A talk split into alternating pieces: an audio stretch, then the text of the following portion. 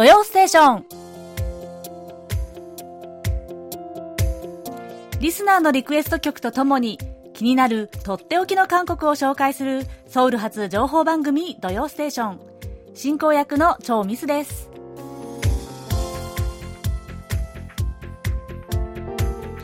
リスナーの皆さん、こんにちは。あにわせよ。えー、もうソウルはすっかり暑さが去って、朝晩はもう肌寒くさえ感じるほどです。思い返せば、私、今年は年始以来一度も日本に行けていません。もうこんな風にね、秋が来る頃まで行き来ができなくなるなんて、コロナが始まった頃は本気では思ってませんでしたね。ちょっと時々日本が恋しくなる今日この頃です。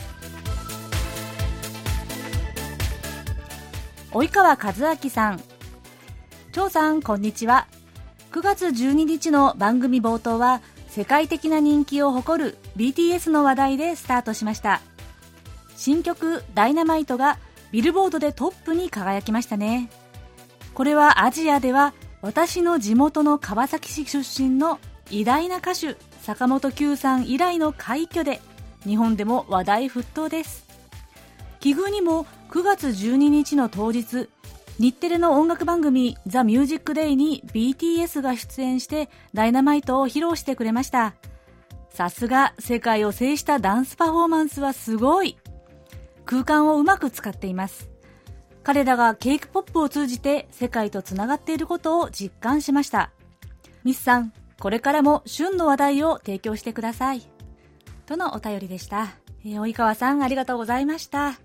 ええー、もちろん早速検索してみましたよ。ザ・ミュージックデイ。ね、YouTube で見れました。ね、司会の嵐の桜井翔さんがですね、BTS にアニョハセヨと声をかけていて、そして BTS がね、質問に日本語で答えていたんですよね。まあもちろん翻訳を通じて、通訳を通じてだとは思うんですけども、なぜかそのシーンを見てね、私、ジーンとしてしまいました。歌とパフォーマンスは本当にまあ、なんていうかな国と国とのいろんな壁を越えるんだなってなんとなく思ったシーンでした。ところで坂本九さんね及川さんと同じ川崎市出身なんですね。私はよくあの他の国を訪れて交流とかをねするときにこのすき焼きソング、ね、上を向いて歩こう。これをねみんなで歌ったりしましたよ。それでは及川さんがリクエストしてくださった無条件無条件という曲で今週の土曜ステーションスタートです。最後までお楽しみください。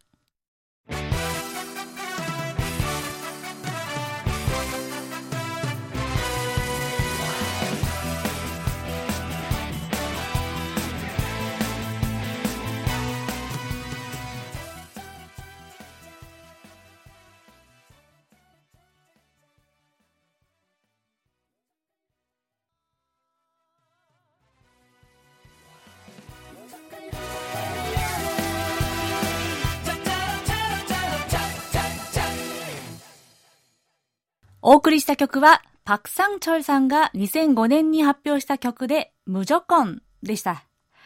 チャチャラチャラチャチャチャンチャンチャン。これ大流行しましたね。えリクエストでは、ホンジニョンさんの歌でとあったんですが、ホンジニョンさんはね、多分あの、歌番組の中で歌われたようなので、このパクサンチョルさんの原曲をお送りしました。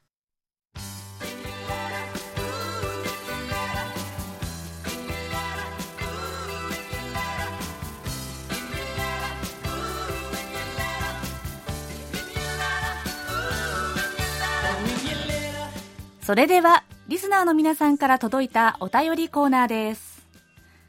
ラジオネーム、マーシーさん。チョーミスさん、はじめまして、マーシーと申します。私は2011年に、ふとしたきっかけから NHKE テレ、テレビでハングル講座を見始めて、韓国語、韓国文化、韓国旅行に興味を持ちました。2014年に初めて韓国の地を踏み、その後合計13回韓国を訪問しました。ソウルの他にスウォン市、ヨンイン市、ソンナム市、パジュ市、화성市、괴산郡、ポリョン市、ヨンド郡、テグ市、キョンサン市、プサン市などを訪問しました。トピックは4級まで来たので、6級取得を目的目標に日々精進しています。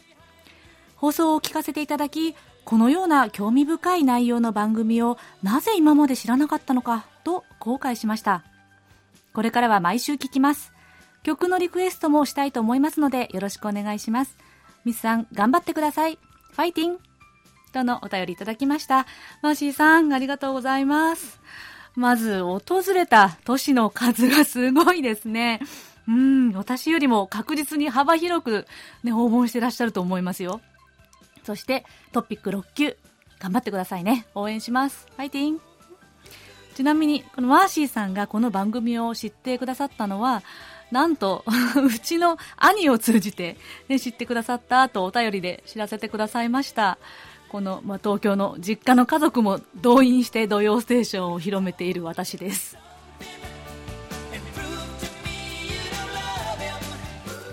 そしてこんなお便りが届いています。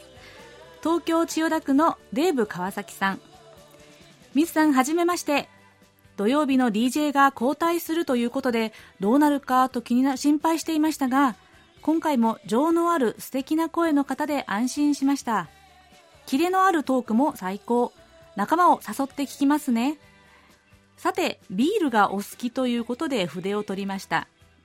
私は何でも飲む人間ですが前回ソウルに行った時カンナムの裏通りをブラブラしていたらクラフトビアの店を何軒も見かけて大変興味を持ちました。その時は古いホップで散々飲んだ後だったので入らなかったんですが次回こそと思っていたらコロナのせいでソウル行きはしばらくお預けです。そこでミスさんたまにぜひクラフトビアを飲んでお店やそのビールを番組で紹介してくださいませんか？長い長い KBS 日本語放送の歴史の中でもこんなビール情報なんて初めてでしょ？旅に行けないもどかしさからのお願いです。とのお便りです。デーブ川崎さん、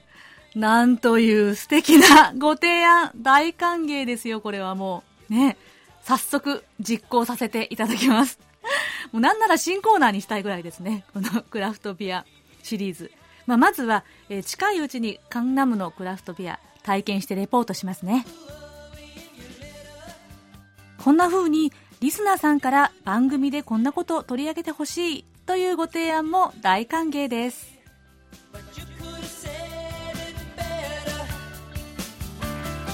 続いて放送を聞いてのご感想です。小野隆夫さん。いつも楽しく拝聴しております。中足についての漫画の話興味深く日本でも思い当たるところが多いなぁと思います。漢方については恥ずかしながら知りませんでした。考えてみれば医療技術も中国から韓国を経由して入ってくるのだから韓国の技術が伝わることは当然ですね。とのことでありがとうございます。漫画「ミョヌラギ」の話。そうですね。まるで自分のことのようだと共感した読者が多かったとお話をしましたが、実はそのうちの一人が私です。これね、やっぱりね、日本とも共通する部分は結構あると思いますよ。まあ私は、昔から、こう、なんて言いますかね、女性だからとか、妻だから、母親だから、こうするべき、これが当然という考え方には、激しく疑問を持つタイプでした。なので、まあ、そんな私のいろんな体験談もちょっとずつお話しつつ、これからね、皆さんのご意見もぜひ聞きたいですね。そして漢方ですね。韓国ではハニウォンと呼ばれる漢医学の医院が街のあちこちにあります。暮らしに浸透してるなというのが面白いなと思っていました。で、中国や韓国や日本、ね、ここに共通する東洋医学というのも興味深いですね。そしてさらに追加のニックネームの候補も送ってくださいました岩手県の伊藤浩一郎さんニックネームにメイプルさんはいかがですか？もし差し支えなかったらお名前の由来を教えていただけたら嬉しいです。ミスさんの好きな木はどんな木ですか？ニックネームの参考にしたいと思っています。とのことではい。このミッキーという名前の由来ですね。私は兄と妹の3人兄弟なんですがみんなこの「木」の字がつくんです。でその「み」の字はですねなんでこうしたかっていうのは残念ながら聞いたことがないんですが、まあ、木がつくということで。で好きな木はあの欅の木かなと思いつきました。通っていった大学に大きな欅の木があってみんなの待ち合わせ場所だったのをすごく懐かしく思い出します。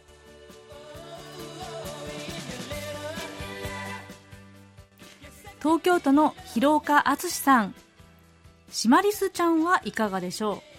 リスは好物のどんぐりを一つずつ土に埋めて隠す習性があります。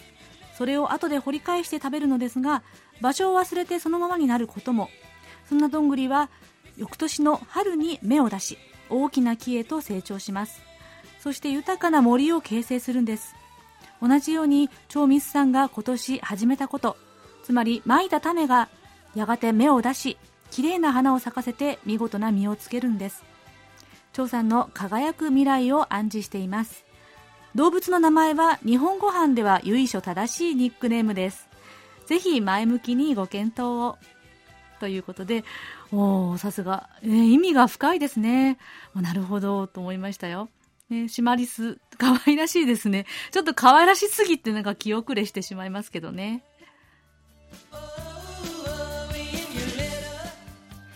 そして、えー、花火さん。現在、ミスさんのニックネーム募集、いろんなアイディアが上がっていて面白いですね。ただ、私個人的には、どのニックネームもミスさんの本名であるミスよりは長くなってしまうというのが難点だと思います。ミスさんの名前は響きもいいし親しみやすいので、ニックネームはミスさんのままでいくことにして、キャッチフレーズを皆さんから募るというのはどうでしょうか？ミスさんの気に入ったキャッチフレーズが送られてくるたびにオープニングで紹介できるので、リスナーの皆さんとの交流もできて一石二鳥ではないでしょうかと思います。とのことで、お、大胆な、ね、発想の転換ですね。私も実は自分の名前は結構愛着がありまして、超ミス、ミスってね、呼びやすいためか、みんなすごく気軽に呼んでくれるんですよね。なので、ニックネームがついたとしても、どちらでも、もう両方で呼んでもらえたらいいなぁなんて思っています。ということで、なんといよいよニックネームの募集は来週、えー、9月26日までとなります。わあ、早いですね。うん、これまで放送を聞いて新しいものを思いついたという方も大歓迎です。キャッチフレーズもいいですね。嬉しいですよ。はい。えー、そしてニックネームは10月の初めに発表いたします。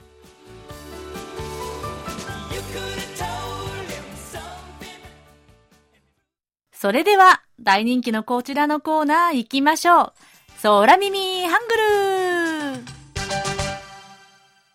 今日ご紹介するのは、長野県の相馬秀樹さんが送ってくださった空耳ミュージックです。えー、張さん、こんばんは。チャンナラさんの空耳ミュージックをお送りします。以前、マロンさんに紹介していただいたのですが、セカンドアルバムの中のエンディングで、なっちゃんに飲むと、チャンナラさんが聞いていたのですが、え、ウェディングの OST、オールライトの中では、飲む気って出ねえよと言っています。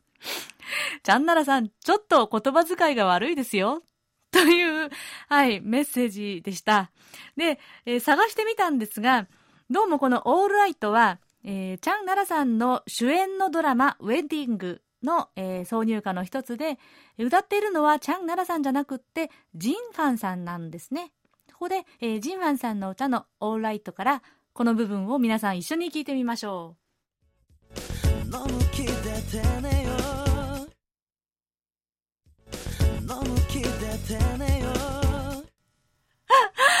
はい。聞こえますね。飲む気って出ねえよ。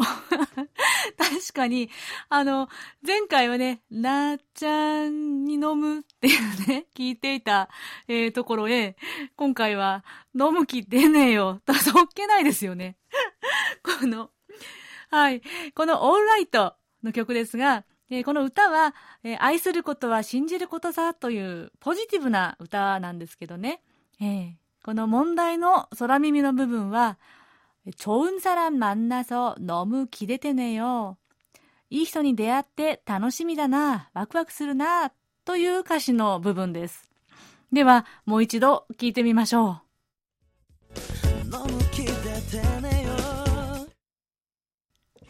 飲む気出てねよ。飲む気出てねよって。 すんごくポジティブな歌なのに なぜか飲む気出ねえよ、と、車に構えていますね。シュールなとこですよね。はい。相馬さん、えー、今回も楽しい空耳ミュージック、ありがとうございました。相馬秀樹さんには、ささやかなプレゼントと、私のサイン入りベリカードをお送りします。皆さん一つ引き続き、楽しい空耳を見つけたら、ぜひお送りくださいね。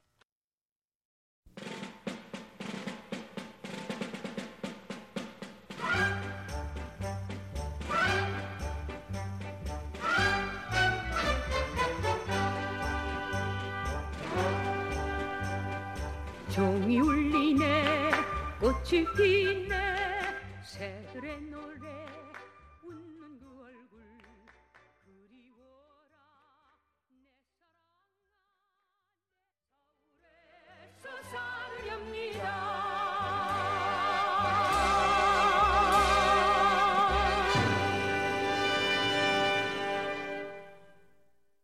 お送りした曲は、芦田立夫さんからのリクエスト曲で、1969年に パティ・キムさんが発表した曲、ソウルチャンガ、ソウルの参加でした。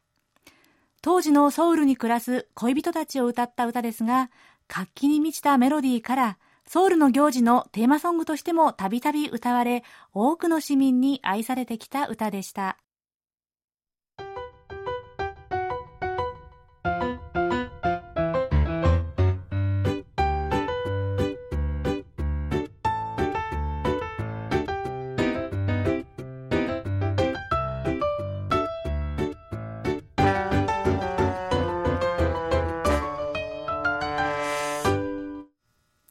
ソウル暮らしの音。このコーナーでは、韓国の日々の暮らしの中で聞こえてくる様々な音や話、言葉、エピソードなどをお伝えしていきます。さて、マロンさんのソウル日記では、毎月第3週目に韓国の童謡をご紹介していましたよね。そこで、このコーナーでは第3週目に童謡をはじめ、韓国の絵本や詩なども合わせてご紹介したいと思いました。さて今日ご紹介するのは絵本です。タイトルは수박 수영장、スイカのプールです。まずこの絵本、表紙に目が引きつけられます。真っ青な空色の下地に真っ赤なスイカ。その中にぷかっと浮かんでいる男の子が描かれています。さあ、ページを開いて物語に入ってみましょう。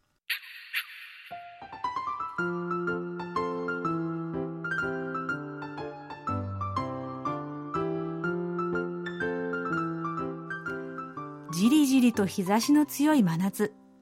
大きな大きなスイカがすっかり熟しました。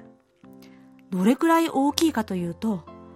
おじさんが真っ二つに割れたスイカのヘリに長いはしごを立てかけてよじ登るくらい。そう、スイカのプールのプール開きの日なんです。村の子供たちは早速水着に浮き輪を持って駆けつけます。はしごをよじ登ってスイカのヘリから真っ赤なスイカにそっと足を踏み入れます。あー、冷たい一足一足、석석석석석 と足音を立てながらスイカの中に飛び込んでいきます。最初はサクサクと音を立てていたスイカは足を찰퍽、찰퍽、ピチャピチャッと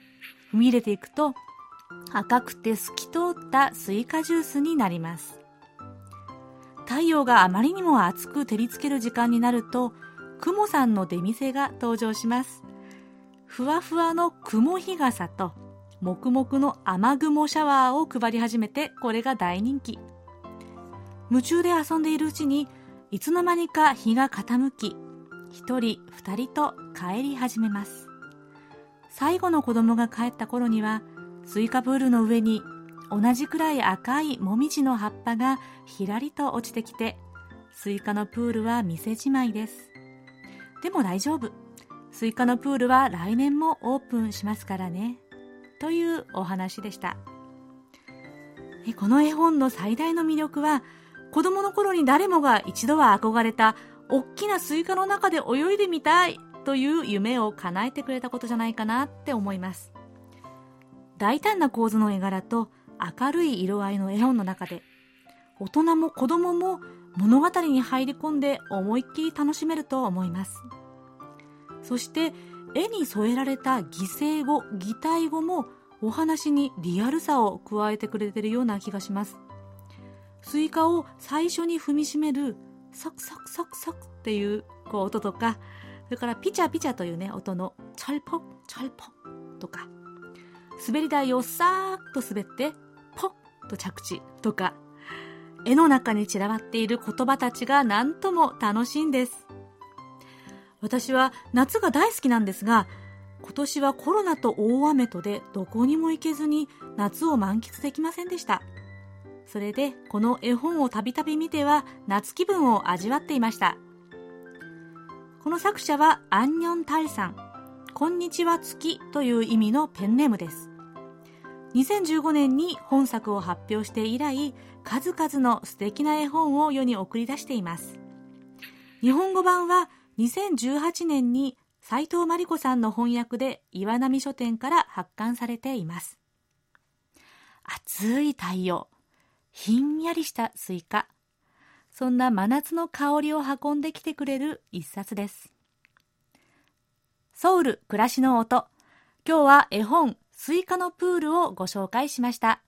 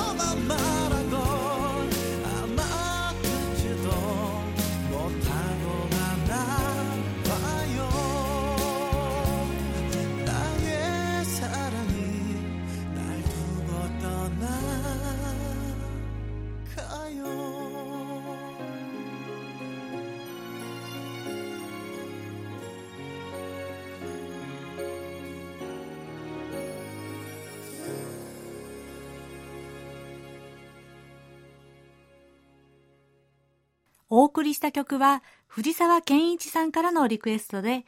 V1 が2003年にリリースしたクロンガバヨでした。日本ではおなじみの曲サザンオールスターズの津波のカバー曲ですね。藤沢さんからは、ミスさんは桑田佳祐さんのファンだそうですが、サザンの曲の中では何が好きですか？私は希望の輪立ちが好きです。とメッセージをいただきました。うん。もう好きな曲が多すぎて、もうこれだけで50分喋れそうですが、私はサザンの海という曲が好きです。隠れた名曲ですね。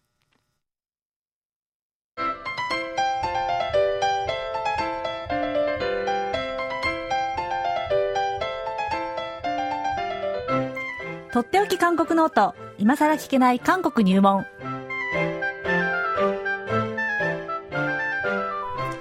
ル滞在17年目の韓国社会ウォッチャー、本育大学経営学部助教授の尾形義弘さんが、韓国社会のどんな疑問にもお答えします。尾形先生、今日もよろしくお願いします。よろしくお願いします。はい。えー、早速、ではご質問の方にはい。いきますね。はい。えー、京都府の関正則さん。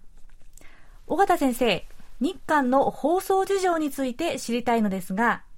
韓国の KBS、SBS、MBC は正午から夕方までは低波、放送休止となっているそうですが、番組制作や働き方改革の一環ですか？日本はテレビ、ラジオともに朝、昼、夜、深夜に放送しています。独立局、えーかっこ関西では KBS 京都、サンテレビ、奈良テレビ、テレビ和歌山、琵琶湖放送は深夜2時前後に放送が終了し、え翌朝の早朝に放送を開始します。独立局以外の全国ネットのテレビは深夜4時ぐらいに終了し、5時前に放送を開始します。ラジオは24時間サイクルで放送しています。以前から気になっていました。え詳しい解説をしていただければ幸いです。よろしくお願いいたします。とのことです。はい。はい。えーっと、正午から夕方まで放送休止ということはないですよね。ですよねえ。私もちょっとびっくりしたんですけど、ええないですよね。ちょっとこれ多分、あの、んあの、書き間違いなのかなと思うんですけれども、うんえっ、と、えーかつてはですね、19時間、はい朝6時から深夜1時のみ放送が可能だったという事実はあるんですね。えーですから関さんのおっしゃる通り、その、えー放送休止、低波、あーね、えーの時間帯が定められていたんですね。うん。えーで、あの、まあ、日本の場合は24時間ね、えー放送されたりとかっていうこともあるうかもしれませんが、あー韓国の場合は、その、えー2012年ですね、えーに、えーその規制が緩和されて、その後24時間放送が可能になったと。いうことなんですね。割と最近ですねえーそうですね。はい。えーですから、あの、これはですね、その規制があったからできなかったと、いうことになるんですね。で、ただやっぱり韓国もお放送の多様化、あーもう日本の例もお引いてですね、えーやはり日本なんかはそういった規制はされてないわけだから、えー韓国もですね、えー放送の多様化なんかを理由に、えーその規制をやめようじゃないかということが、あーあって、2012年にその規制が解かれたんですね。で、えーそんそれ以降は放送業者の、おあ放送事業者のはい。自主的な判断に任せて、えー放送の時間帯を決めるようにと。いうことになりました、ねですから24時間放送をやろうというふうに、えーな雰囲気もあったんですけれども、えーまあ、その時に条件として付けられたのが、やっぱり、えー公共性、それから視聴者の選択権というものを保障するという、えーことが、あーまあ、守るようにと。24時間ただただやればいいってことじゃないよということが言われたんですね。えーで、えー深夜放送の時間帯。まあ、ですから、それまで、えー放送ができなかった深夜1時以降、朝の6時までの間、あーにおいての、まあ、深夜放送おですね。えー再放送比率を40%以内にするようにと。えーだからただ流すっていうことでね、えーやるんじゃあダメですよと。えーそれから、えーまあ、成人用の番組ですね、19歳以下あ不可とかっていう番組のお比率もですね、えー20 20%以内にするようにと。おいうことで、えーまあ、韓国があ合わせてなされたんですね。はい。まずだからそういった条件を満たす範囲で24時間、いつでも、お各社の判断で、えー放送していいですよと、いうことが言われたあわけです。はい。で、実際はですね、えー現在 KBS の場合、えー夜1時以降、あまあ深夜ですね、深夜1時以降、3時頃までは再放送番組を、まあ流して、えー朝5時頃まで、えーその後放送がなくなってですね、朝5時頃からまた、あの、翌日の新しい番組が流れるという編成になっているようなんですね。えーですから結局24時間は今やっているわけではないんですけれども、それは規制があったから、あったり、今あるからではなくてですね、まあ自主的な、その、まあ意味のある放送ができるかどうかっていうことで判断していることだと思うんですね。はい。はい。えーそれから、あの、まあ、当初、おその規制を緩和するといったときに、えー地上波テレビ以外のですね、えー例えばケーブル放送協会とか、えー韓国ではその新聞社が放送局を持つっていうのが、当初、昔はですね、以前はあの、できなかったんですけれども、それができるようになって、えー、チョンピョン、チョンピョンというね、ええ。ー、まあ、総編ですかね、漢字で書くと。総合編集、ね、総合編集ですか。うん、はい。えー、の、まあ、番組というのが始まって、まあ、その絵の協議会っていうのがあるんですけれども、うん、まあ、そういった団体とかが、えー、まあ、地上波テレビが自由に、えー、放送時間を広げてしまうと、CM なんかがですね、そちらに取られちゃうんじゃないかということで、そういった CM のね、偏りを、懸念して規制緩和に反対をしたんですけれども、うんうん、えー、まあ、この判断を下した放送通信委員会、えー、というところがありますけれども、この放送通信委員会は、地上波放送の影響力は大きく低下していると。当時のえ状況でですね、はい、だから必ずしもその時間を広げることを自由にしたと言っても、うんうん、えー、そういった CM がね、そっちに流れてしまうとかっていうことはないよと。いう判断、問題なしという判断を下したんですね。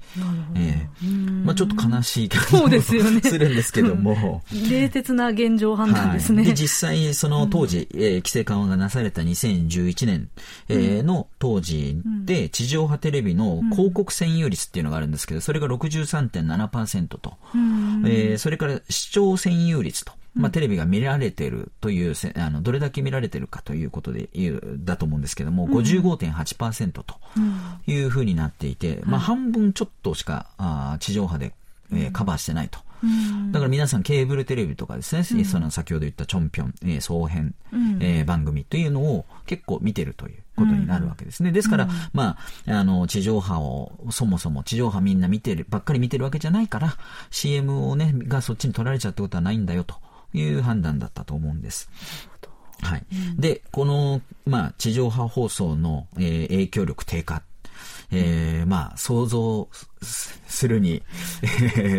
えー、難しくないんですが、すね、あの、うん、今もですね、低下していると。えー、2018年度のデータなんですけれども、はい、えー、KBS が25%、はい、MBC が12.1%、うんうん、SBS が8.5%、はい、えー、そして EBS 教育テレビですね、2.2%と、うん、これ全部合わせても47.9%ということで、半分にも満たないんですね。えー、ですから地上波以外の、えー、ものを見てる人が多いということになるんですね。で、あの、まあ、ケーブルテレビ、えー、うん、あるいはその、チョンピョンというね、うん、えー、もう今皆さんね、もうケーブルテレビで地上波テレビも見てると思いますけれども、デジタルですよね。うん、えー、その中でまあ人気の、いくつか人気の番組、えー、チャンネルがありますが、はい、まあ例えば JTBC は9%、えー、テレビ朝鮮でね、朝鮮日報系のテレビになりますが、これが8.4%。はい、チャンネル8、これ東和日報系の、番組、あの、放送局ですね、うん、5.8%。うんうん、えー、MBN というのは5.5%といった感じでですね、その、まあ、えー、KBS はやっぱり、えー、トップで揺りぎないというところはそうなんですけれども、うんうん、えー、SBS まで行くとですね、8.5%とかになるので、うん、この辺の、えー、ケーブル、あるいは総総編と言われる、うん、えー、番組、えー、チャンネルと比べるとですね、大して変わらなかったり、むしろ、えー、視聴占有率が低いと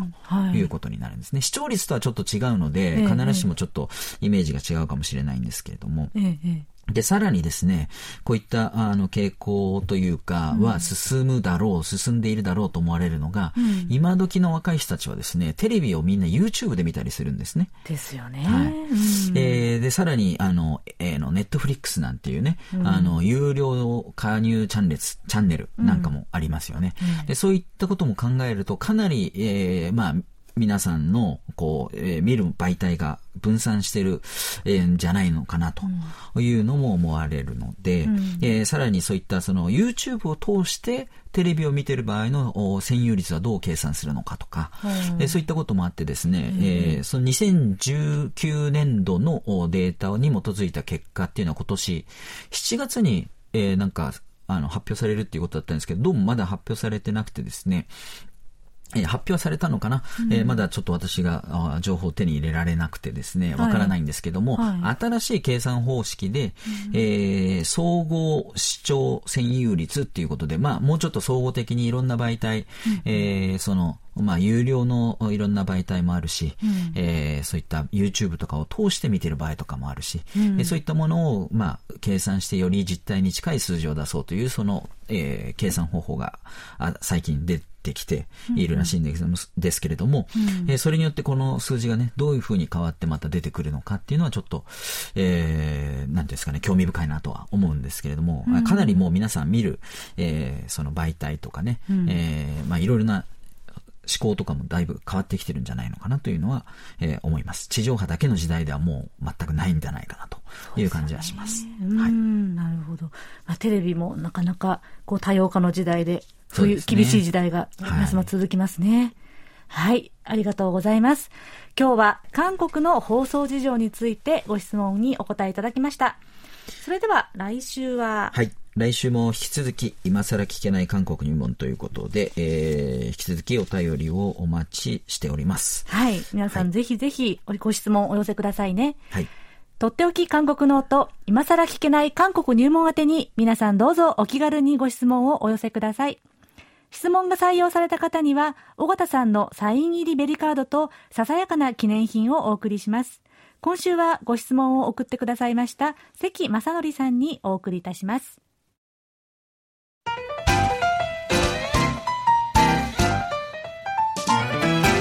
毎月3週目はおすすめクッキング。こちらも人気のコーナーだったので、引き継いで私の可能な限りネタが尽きるまで頑張って紹介していきたいと思います。えー、第1回目の今日のクッキングは、エゴマの葉っぱのピリ辛醤油漬けです。エゴマの葉っぱは、家庭菜園をしている友人から食べきれないほど収穫したと聞いたことがあります。そこでこの醤油漬けのレシピを教えてあげたら喜んでいました。エゴマの葉っぱが手に入らない場合は、シソの葉っぱですね、大葉でも大丈夫です。それでは材料から紹介します。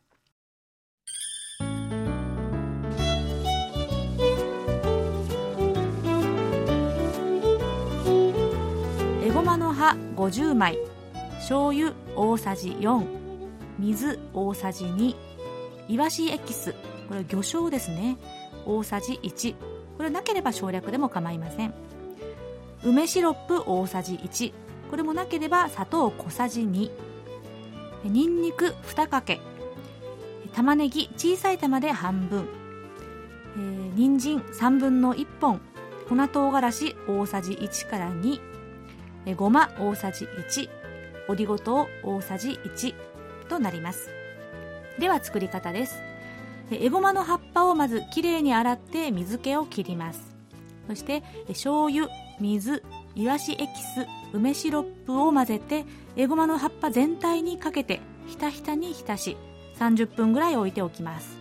こうしておくと後で薬味だれが染み込みやすくなるんですよ。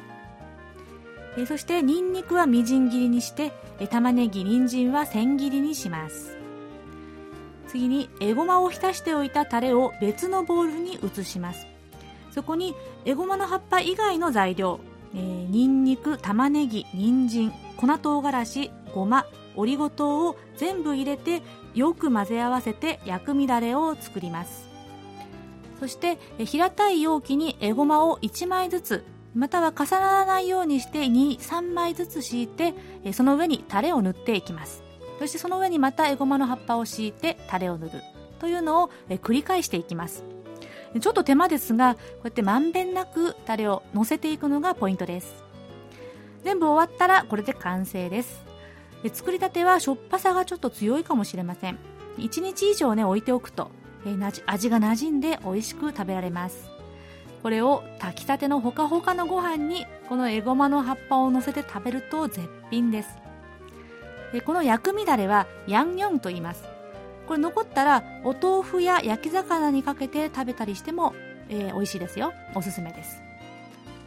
以上、えー、今日のおすすめクッキングはエゴマの葉っぱのピリ辛醤油漬けでした。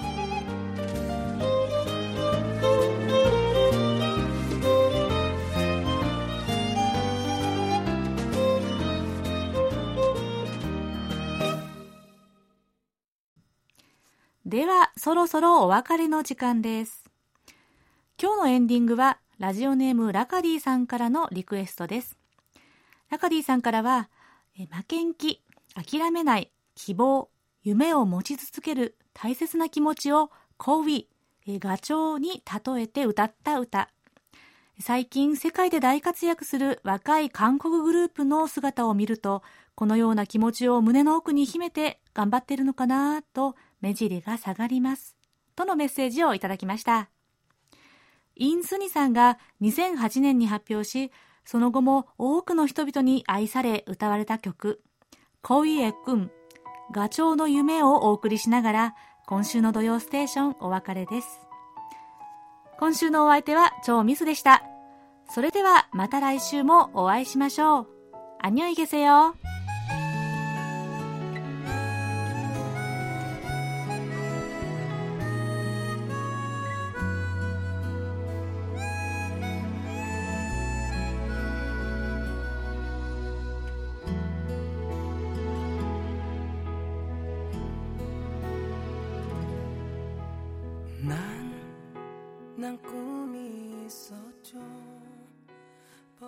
떨어지고 뛰